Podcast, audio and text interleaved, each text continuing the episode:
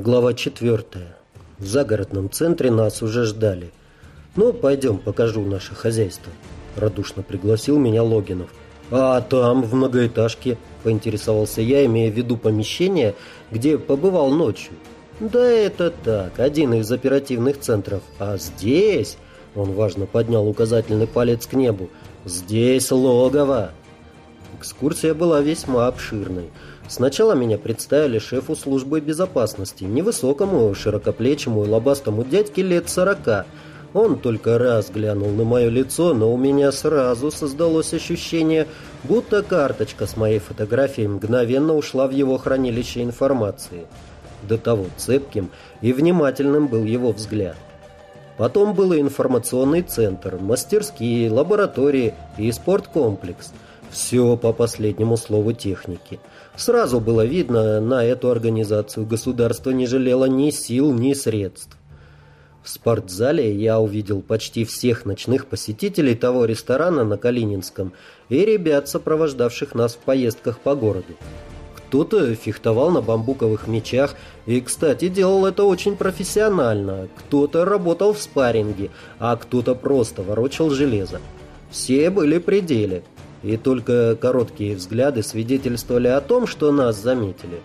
Мое внимание сразу привлекла пара бойцов, работавших в кумите в дальнем конце зала. Светловолосый парень лет 25 в черном кимоно и девушка в простом спортивном костюме. Девушка была ушуисткой, причем классной, а вот парень, видимо, представлял одну из горных школ. Темп ударов был столь велик, что их дробный перестук мог сойти за капель.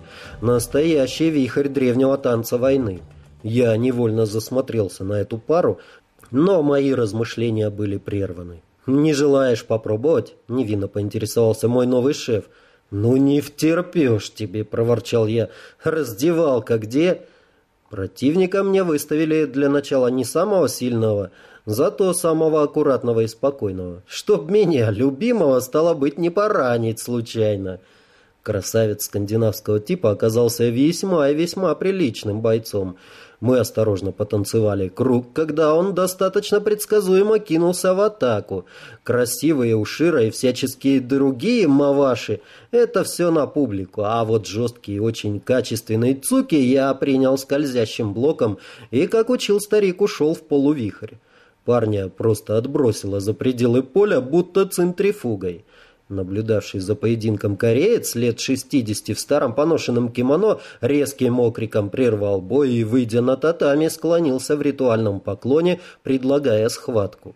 Я всегда с недоверием относился к таким вот тихим дедушкам, ведь не зря он оказался в этом зале. Также, коротко склонив голову, я принял предложение. Легко и расслабленно мой оппонент разразился целой серией маховых ударов, которые только издали казались легче детского прикосновения.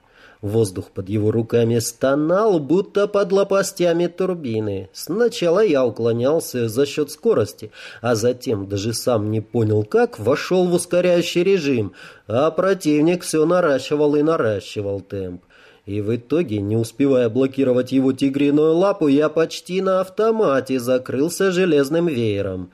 Аура магической защиты вспыхнула изумрудным сиянием, гася чудовищной силы удар, а затем и сама рассыпалась мириадами искр. Но кореец только крутанулся и вместо логичного в этом положении крыла цапли сделал движение, будто плеснул мне в лицо водой. Пожалуй, я уже был готов к чему-то подобному, так как закрылся глухим блоком и ломая ритм боя, а точнее взвинчивая его на предельную для себя скорость, провел серию атак в ураганном темпе, меняя вектора и точки атаки. Наступил его черед уходить в защиту. И тут я неожиданно для себя сотворил кокон, но, прочтя его в обратном порядке, накрыл своего оппонента вторым слоем и остановил руки, продолжая насыщать кокон энергией. Обычно после заклинания сфера растворяется в пространстве, увеличиваясь в размерах и истончая свою оболочку. Но сейчас вместо расширения обратный кокон начал съеживаться, утолщаясь и становясь плотным, словно бетонная стена, одновременно высасывая из меня энергию, будто насос. Давление внутри мгновенно возросло настолько, что мой противник был вынужден подать сигнал окончания боя. С мягким хлопком опали, растворяясь защитные сферы, и кореец вновь поклонился и подошел ближе. «С кем имею честь?» — спросил мой недавний противник на чистейшем русском языке. И без паузы, перейдя на запретный, представился «Учитель Минакосана Энеида». Сказать, что я был удивлен, значит не сказать ничего. Я просто превратился в соляной столб. Защитник антираданга. Магистр Энгеросайда Тиавис предупредил меня о твоем появлении. Он улыбнулся. Теперь я вижу, его оценка твоих способностей была более чем скромной. Ты окажешь мне честь, приобщая к свету моих учеников. Это высокая и незаслуженная честь для молодого путника, учитель Лейнаида. Слова запретного давались мне с трудом и словно помимо воли. «Будет так», — степенно ответил он и, сделав короткий пас пальцами правой руки, сбросил свой и мой ускоряющий режимы. Не знал, что такое вообще возможно. Настолько глубокая и сильная вещь ускорения, а тут пальчиками раз и все... Обалдевший от всего произошедшего, я стоял столбом, когда ко мне подскочил Виталий. «Что это было?» Он был удивлен не меньше моего. «Что это?» Не понимая, переспросил я. «Да вы вроде начали спарринговаться, а потом словно растворились в воздухе». Он размахивал руками, показывая, как именно мы, по его мнению, растворились. Только в конце вдруг появились, что-то чирикнули друг другу и разошлись.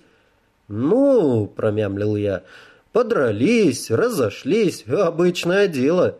«Нет», — он рассмеялся и хлопнул меня по плечу, — «ты все-таки чудо, причем в перьях».